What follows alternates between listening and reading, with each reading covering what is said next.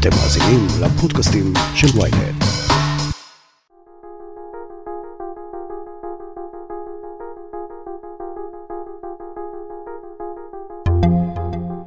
רואה כאן צעירים רבים, עכשיו עברתי, עכשיו עברתי, בערה, הצעירים היו שם, צעירים היו ברחוב מנפנפים, אומרים אבו יאיר, אבו יאיר, אבו יאיר.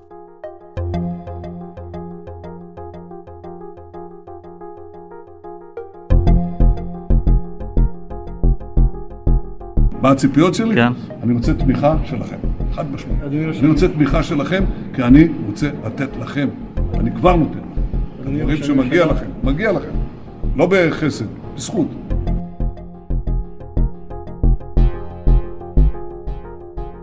עד לפני כמה חודשים קשה היה לדמיין את הקולות האלה. בנימין נתניהו, האיש שסימן פעם אחר פעם אחר פעם את האזרחים הערבים כסוסים טרויאנים, האיש שהזהיר מפני נהירה לקלפיות, האיש הזה חזר לפתע בתשובה. פתאום הוא החליט לחזר אחר הערבים. פתאום הוא החליט לרדת לשטח, לחבק, להבטיח, לקרב. המסע הזה הסתיים ב-23 במרץ, עם תוצאות פוליטיות שמתחילות להתברר ולהתבהר רק עכשיו. אז האם הערבים נהרו הפעם לנתניהו? האם הוא הצליח בתוכנית הגדולה להפוך את עצמו למנהיגם של ערביי ישראל? יכול מאוד להיות שיש לנו תשובות. האורח שלנו הוא הדוקטור מיכאל מילשטיין, מומחה לחברה הערבית מאוניברסיטת תל אביב ומן המרכז הבינתחומי בהרצליה.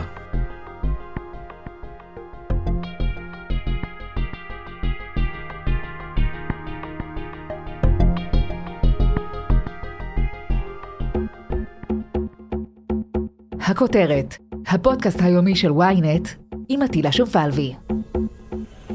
דוקטור מילשטיין, אתה חוקר בכיר במכון לאסטרטגיה ולמדיניות במרכז הבינתחומי בהרצליה וגם ראש הפורום ללימודים פלסטינים במרכז משה דיין באוניברסיטת תל אביב. אז אחרי שהצגתי אותך, קודם כל ולפני הכל, אני מבקש ממך לעשות סדר. האם בנימין נתניהו הפך לחביב הקהל במגזר הערבי, כי הרי הוא השקיע המון זמן בקמפיין, הוא ירד ו- והבטיח להסיר את החומוק ולתת להם, כמו שאומרים, האם זה הצליח לו?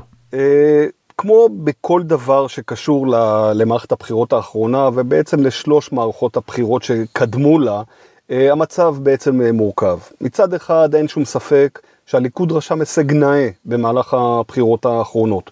כשבודקים את הנתונים עצמם, אנחנו רואים עלייה של עד כמעט פי שלוש בשיעור התומכים בחברה הערבית בליכוד בהשוואה ללפני שנתיים.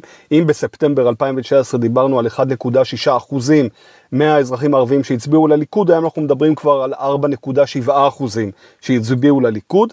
והליכוד בעצם היום מיקם את עצמו כמפלגה הלא ערבית הראשונה בחברה הערבית. עולה על אה, כלל, אה, כלל המפלגות בשמאל ובמרכז. ודבר מעניין שצריך לציין בהקשר הזה, אם אתה מנסה לבחון מה המעוזים המרכזיים בחברה הערבית שתמכו בליכוד, אתה מוצא מצד אחד חפיפה לאלה שתמכו גם ברע"מ, אנחנו מדברים בעיקר על היישובים הבדואיים בדרום ובחלק מהיישובים הבדואיים בצפון, אבל גם על תמיכה ביישובים הדרוזיים ובחלק מהיישובים הנוצריים באופן שתואם את ההצבעות ביישובים האלה בכלל במפלגות אה, יהודיות, מפלגות אה, ציוניות. אבל לצד ההישג, לצד המגמה לכאורה חיובית שתיארנו, צריך בעצם גם לשים את הדברים בפרופורציות ולראות את הצדדים היותר בעתיים.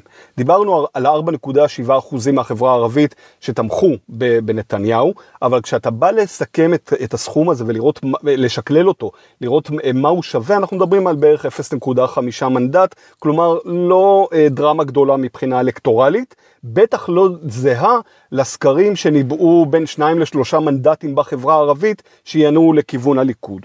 וכאן אני חושב, אם נסכם את הנקודה הזאת, צריך לומר משהו אה, מאוד מורכב לגבי נתניהו והציבור הערבי. אין לי שום ספק שנתניהו היה חלוץ המזהים בחברה היהודית את התמורות שמתחוללות בחברה הערבית.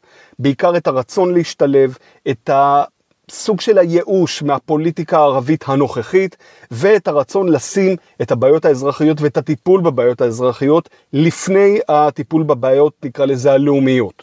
הוא זיהה את זה, אבל בעצם לא היה תרגום עד הסוף של אותו, של אותו אה, זיהוי. למה אני מתכוון? קודם כל, הקמפיין כלפי החברה הערבית היה מאוחר מדי, הוא היה מאוד קרוב לבחירות עצמן, ומבחינת חלק גדול מהאוכלוסייה הערבית, הזיקה הזאת הייתה מובהקת מדי, בין הבחירות לבין, לבין הקמפיין, קמפיין המפגן החיוכים כלפיהן. מצד שני, הקמפיין של נתניהו ניצב מול קמפיין נגדי, גם של מפלגות ערביות וגם של מפלגות יהודיות, שניסה להאיר באור מאוד מסוים את המהלך של הליכוד. והדבר השלישי, שהוא סוג של בעיניי כשל של הליכוד, אבל הוא כשל של כמעט כל המפלגות היהודיות, הוא העובדה שהן לא השכילו לשלב נציג, נציג ערבי אותנטי במקום ריאלי ברשימות שלהם, מה שגרם לזה שחלק גדול מהערבים אמר, נכון, המפלגות האלה באמת זיהו נכון את הבעיות שלי, הן באות לקראתי, הן משדרות אליי, אבל אני לא רואה את דיוקני בתוך המפלגות האלה, אני לא רואה איפה הן באות ומציבות אותי, את החברה הערבית, במקום ריאלי ברשימות שלהן. דוקטור מילשטיין, אם נביט על המספרים הסופיים בספירת הקולות, מה אפשר ללמוד מן ההתנהגות של הציבור הערבי? לדעתי אטילה, אפשר להגדיר את הבחירות האחרונות כסוג של דרמה פוליטית שמשקפת הרבה מאוד מגמות עומק אה, חברתיות ותרבותיות בחברה הערבית. קודם כל הן משקפות דעיכה או גבייה של uh, רעיון שאני אקרא לו הפוליטיקה הערבית הישנה. בעצם מה שאנחנו רואים כקריסת הרשימה המשותפת הוא לא האנשה בעין של הציבור הערבי את, המשותפת על חוסר הישגים, אלא עיבוד רלוונטיות של הפוליטיקה שייצגה המשותפת שאומרת אנחנו אופוזיציה תמידית, תמיד מעבר לקו של קואליציה או של בטח של ממשלה, ונמצאים במצב משפיע באופן, באופן עקיף. אומר הציבור הערבי בשנת 2021, אני רוצה דברים אחרים. אני כן רוצה להשתלב, אני כן רוצה להשפיע, אני כן רוצה לשבור את הטאבו ואת הקווים האדומים הישנים, בטח כשיש לי בעיות בוערות כל כך, כמו לדוגמה הפשיעה והאלימות בחברה הערבית, שפשוט משסעת את הציבור הזה. מול הדעיכה של הרעיון הזה, אנחנו רואים רעיון חדש שניצב בדמותו, בדמותה של אה, רע"מ, שאומר אה, לא עוד קווים אדומים וטאבו, אנחנו רוצים להשפיע, וכשאתה בודק לעומק אה, את הסיפור של ההצבעה לרע"מ, אתה רואה שיש כאן שילוב מאוד מעניין מבחינת הערבים, בין באמת צידוד בחלופה, באימוץ של הרעיון האחר של השתלבות, לבין אה, צידוד בדיוקן התרבותי החברתי של רע"מ, וכאן אני בעיקר מדבר על הציבור המוסלמי בארץ, שבסופו של דבר אוהד חלק גדול מהרעיונות השמרניים, היותר אדוקים שעליו מבשרת התנועה האסלאמית, ומצדד ברע"מ בגלל הרעיונות האלה. ואנחנו רואים שהקו, המוטו שהנחה עבאס, מנסור עבאס, באמת מאוד uh, מדבר לציבור הערבי. הסיפור של ניסיון uh, לעמוד בתווך שבין ימין לבין שמאל, לא להיות בכיסו של אף אחד, ובעיקר להשפיע באמצעות המשחק הפוליטי, ולא, כמו שמנסור עבאס אומר, רק לנצל את הכנסת כדי לנאום מעל הפודיום של המשכן. ואני חושב שכאן יש דבר מעניין, כשאתה בודק את השיח הפנימי בחברה הערבית, עוד לפני הבחירות, בטח אחריהן, אתה רואה הרבה מאוד אנשים שמדברים על כך שאולי יש משהו חיובי בזה שהתפרקה המשותפת. מצד אחד אנחנו רואים באמת אה, פיצול או הקטנה של הקול הערבי אה, בכנסת, בהשוואה ל-15 מנדטים שהיו אה, לפני כן. מצד שני, אתה רואה השתחררות מהחישוק הפנימי, מאפס היכולת התמרון של המשותפת בגלל הרצון באמת לשמור על קונסנזוס אה, פנימי, ועל יכולת של הערבים, ועל זה אה, בונה המון עבאס, להיות מחוזרים ולהיות משפיעים ולהיות חלק מהמשחק הפוליטי, וכאן לדעתי תמונה עיקר הדרמה או עיקר מהפכה שעליה הוא מבשר בפוליטיקה הערבית בישראל. סליחה, סליחה שאני מתפרץ. אתם בטח שואלים את עצמכם מדוע עצרתי. דווקא עכשיו.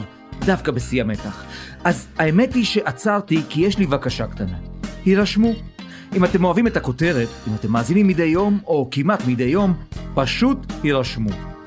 זה לא משנה לי אם זה באפל, בספוטיפיי או בגוגל פודקאסט. הירשמו איפה שנוח לכם, וכך תוכלו לדעת ראשונים מתי עולה פרק חדש. זהו, שוב סליחה. ממשיכים. הציבור הערבי מחפש כבר שנים ארוכות אלטרנטיבה פוליטית, בסוף הוא מוצא את עצמו במשותפת או ברע"מ כל פעם מחדש, אבל הוא לא נוהר לעבר המפלגות הציוניות. איזה מחסום פסיכולוגי עומד שם? אני חושב שבאמת המונח אה, מחסום פסיכולוגי אה, מיטיב אה, לתאר את היחס של רוב הציבור הערבי כלפי המפלגות היהודיות, המפלגות הציוניות. אה, אנחנו רואים שלמרות שחל שיפור מסוים בשיעור ההצבעה למפלגות האלה, הוא עדיין נותר נמוך. אנחנו מדברים בבחירות האלה על 17.6 אחוזי הצבעה למפלגות יהודיות וציוניות, לעומת 12.6 לפני, לפני שנה בבחירות של 2020. אני חושב, אטילה, שכשמנסים לבחון את השורשים של המגמה הזאת, לא צריך רק להסתכל על החברה הערבית, אלא על גם מה שקורה בחברה היהודית.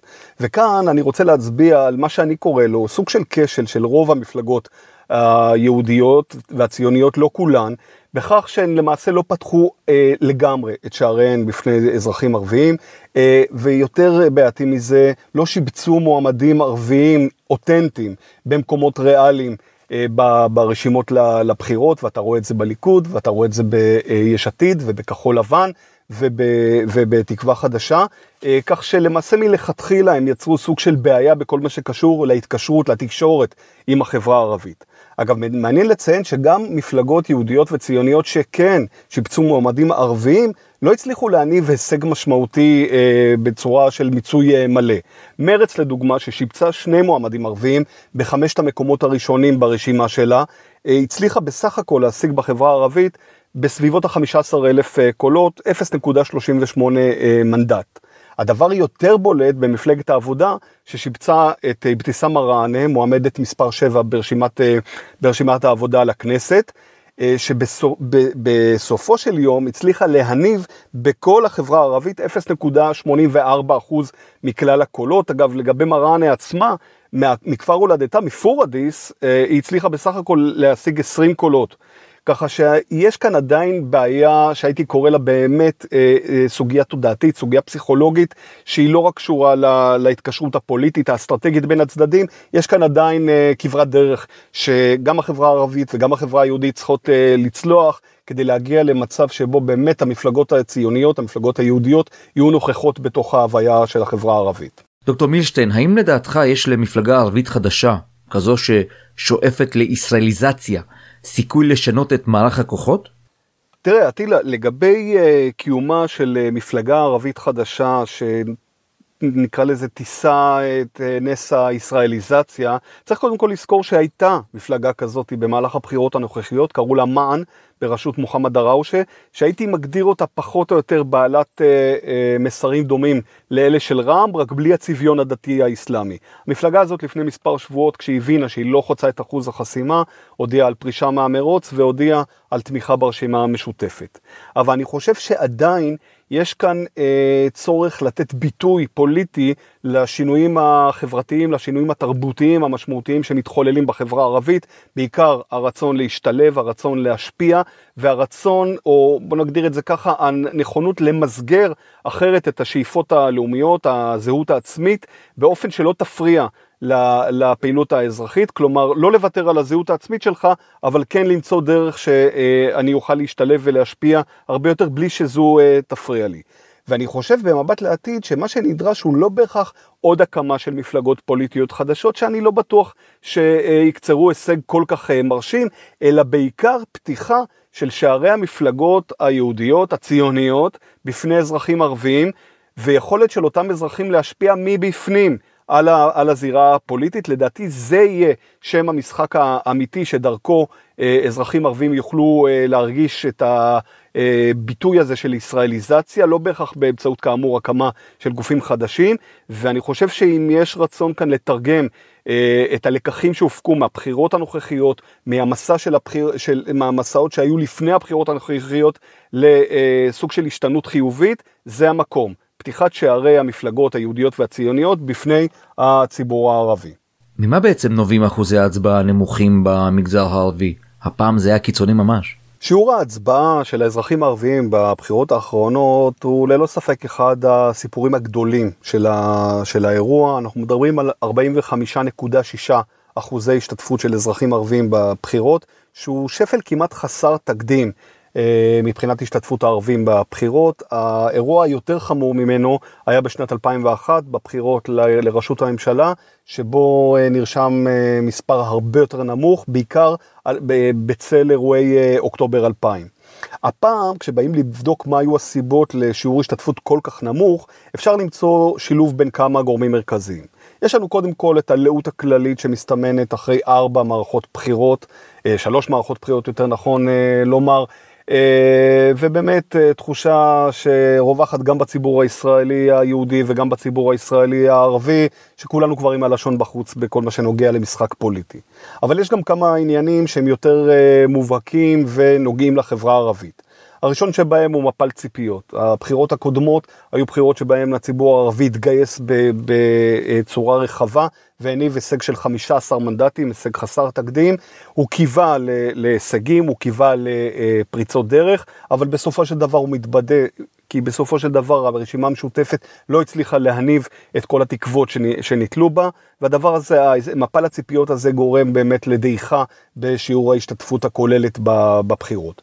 יש מעבר לזה גם תחושה שרווחת מאוד בשיח הציבורי וה, והתקשורתי הערבי בחודשים האחרונים, של סוג של ייאוש בכלל מהסיפור של המשחק הפוליטי. זה לא בהכרח חרם. יש גם אגב גורמים בחברה הערבית שקוראים לחרם על הבחירות, אבל זה לא חרם, זה יותר סוג של רפיון או כבר הרמת ידיים מהיכולת להשפיע דרך המשחק הפוליטי. כשאתה מוסיף לזה גם את הבעיות של הכלכלה, והקורונה והפשיעה והאלימות שהם באמת עיקר יומו, עיקר סדר יומו של הציבור הערבי, אתה בהחלט מוצא שהבחירות לא היו הדבר הכי חשוב מבחינת האזרחים הערביים בשבועות האחרונים. אני חושב, אם לסכם את הנקודה הזאת, שאפשר לומר שהבחירות הנוכחיות מהוות מבחינת רוב הציבור הערבי סוג של מבחן לא רק לגבי יכולת ההשתנות שלו, אלא גם לגבי השאלה האם אחרי שעשינו שינוי ואימצנו קו חדש, החברה היהודית מסכימה לקבל אותנו. וכאן צריך להגיד דבר אחד מאוד חשוב במבט כלפי העתיד. אם בסופו של דבר כל המום הקואליציוני יהיה תחת אווירה כבדה של הדרה נוספת של החברה הערבית, בעיקר אחרי, כאמור, שעוד פעם, שבוצע שינוי לקראת, ה, לקראת החברה היהודית, נקרא לזה ככה, וניסיון באמת לפרוץ את הגבולות הישנים. ואם אנחנו נלך אולי לבחירות חמישיות, אני חושב ששווה לבחון מה קורה בתוך החברה הערבית, כי אנחנו עלולים להימצא במצב שבו הבידול, תחושת הבידול של החברה הערבית, מתוך ההוויה הישראלית הכללית, מתוך החברה היהודית, תהיה הרבה יותר עמוקה, ושיכול להיות שאנחנו נעמוד כאן בפני מתח הרבה יותר כבד בין החברה הערבית לבין מוסדות המדינה, שיכול אפילו לשאת סימנים אלימים, סימנים מפיצים של מס וייאוש ותסכול מאוד כבד של האזרחים הערביים כלפי השלטון. האם מה שנראה בימים אלה כסוג של התקרבות של ההנהגה הערבית למוקדי השלטון המרכזיים והכוח יכול להיקרא ישראליזציה? לגבי סוגיית הישראליזציה, טילה, אני חושב ששווה במידה מסוימת לזנוח את השיח שהוא בעיניי גם דיכוטומי וגם אנכרוניסטי מדי של פעם, של תנועת הציבור הערבי בין הכתבים האלה של או ישראליזציה או פלסטיניזציה, סוג של משחק סכום אפס. אנחנו בעצם ב-2021 נמצאים במציאות שהיא אחרת. אנחנו מדברים על ישראליזציה שהיא אחרת. אני חושב שאנחנו רואים יותר ויותר אה, אזרחים מתוך הציבור הערבי שמוכנים למסגר אחרת את הזהות העצמית, הזהות הערבית-פלסטינית שלהם, מבלי שהדבר הזה ייצור סוג של אה, מתח או קרע מול, ה, מול היכולת שלהם להשתלב בתוך ההוויה החברתית, ההוויה הפוליטית, ההוויה הציבורית אה, בישראל, ואיזשהו ניסיון שלהם אה, למזג בין הזהות העצמית שלהם לבין הרצון שלהם להשתלב בתוך ההוויה הישראלית. אם מסתכלים קדימה ובאיזושהי הנחה, או יותר נכון תקווה, שאנחנו uh, כבר נעבור את כל uh, המהומה או הבלבול הפוליטי שמושך אותנו כבר שנתיים בלי יכולת uh, להגיע להכרעות ול, ולדיונים uh, רציניים. אני חושב שביום שאחרי uh, התהפוכות הפוליטיות יהיה שווה לחשוב על גיבוש של אמנה בין מדינת ישראל לבין אזרחיה הערבים. אנחנו בעצם מ-1948 נמצאים במצב שאין ברור ואין העמקה ואין הגדרה, ניסוח של היחסים בין האזרחים הערבים לבין, לבין המדינה, והגיע הזמן שבמסגרתו אנחנו נעשה סוג של פשרות. הציבור הערבי מצד אחד, במידה מסוימת לא יסיר, אבל ירכך מוטיבים בסיסיים שמשמרים מתח ומשמרים ניכור בסיסי מה, מהחברה היהודית ומהמדינה, נכונות לחיות למעשה כמיעוט. מבלי לשאוף כל הזמן לשנות את צביונה של המדינה, לקעקע את היסוד הציוני בה, ואני חושב שהיום יש לא מעט אזרחים ערבים שמוכנים לחיות אה, אה, על פי המעמד הזה. מצד שני, המדינה חייבת אה, קודם כל להעניק אזרח, אה, אה, שוויון זכויות אזרחי מלא לאזרחים הערביים, לתקן שנים של אפליה ושל חוסר שוויון, אולי אפילו לתקן או לשנות רכיבים בחוק הלאום, ולהגיע באמת למצב שבו המיעוט הערבי בישראל יהיה מיעוט שווה זכויות מבחינה אזרחית. אה, אני לא בטוח, שה, או בוא נגדיר את זה ככה, אני די בטוח שהאופן שבו כרגע אנחנו מתנהלים, בצורה לא מוגדרת, בצורה אה, לא מאוזנת בין שתי החברות במדינה, לא תצליח להחזיק לאורך זמן, היא מכילה יותר מדי מתחים שיכולים להתפרץ, ואני חושב שזה הזמן הנכון להתחיל ולגבש סוג של הסדר, שבמסגרתו כל צד יעשה ויתור אה, בסיסי, אבל גם יוכל אה, להשתלב בתוך מסגרת שבאמת תאפשר דו-קיום בין שני הצדדים. דוקטור מיכאל מילשטיין, המון תודה. ותודה תודה רבה לך, אטילה. עד כאן הכותרת להיום, מחר נהיה כאן שוב עם פרק נוסף. אתם יכולים להאזין לנו בוויינט, בספוטיפיי, באפל ובכל אפליקציות הפודקאסטים באשר הן. אם יש לכם הערות, בקשות או רעיונות, אתם מוזמנים ליצור קשר באמצעות האימייל podcaststroudelwynet.co.il ולפנות אליי ישירות דרך הטוויטר או דרך הפייסבוק. נשתמע מחר.